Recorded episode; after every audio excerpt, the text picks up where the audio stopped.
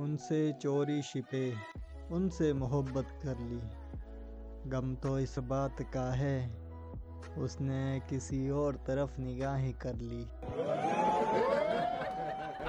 ये एक तरफा इश्क मुझे दोनों तरफ़ से गम देता है कि एक तो उसे पता नहीं और दूसरा उसे भूलने देता नहीं।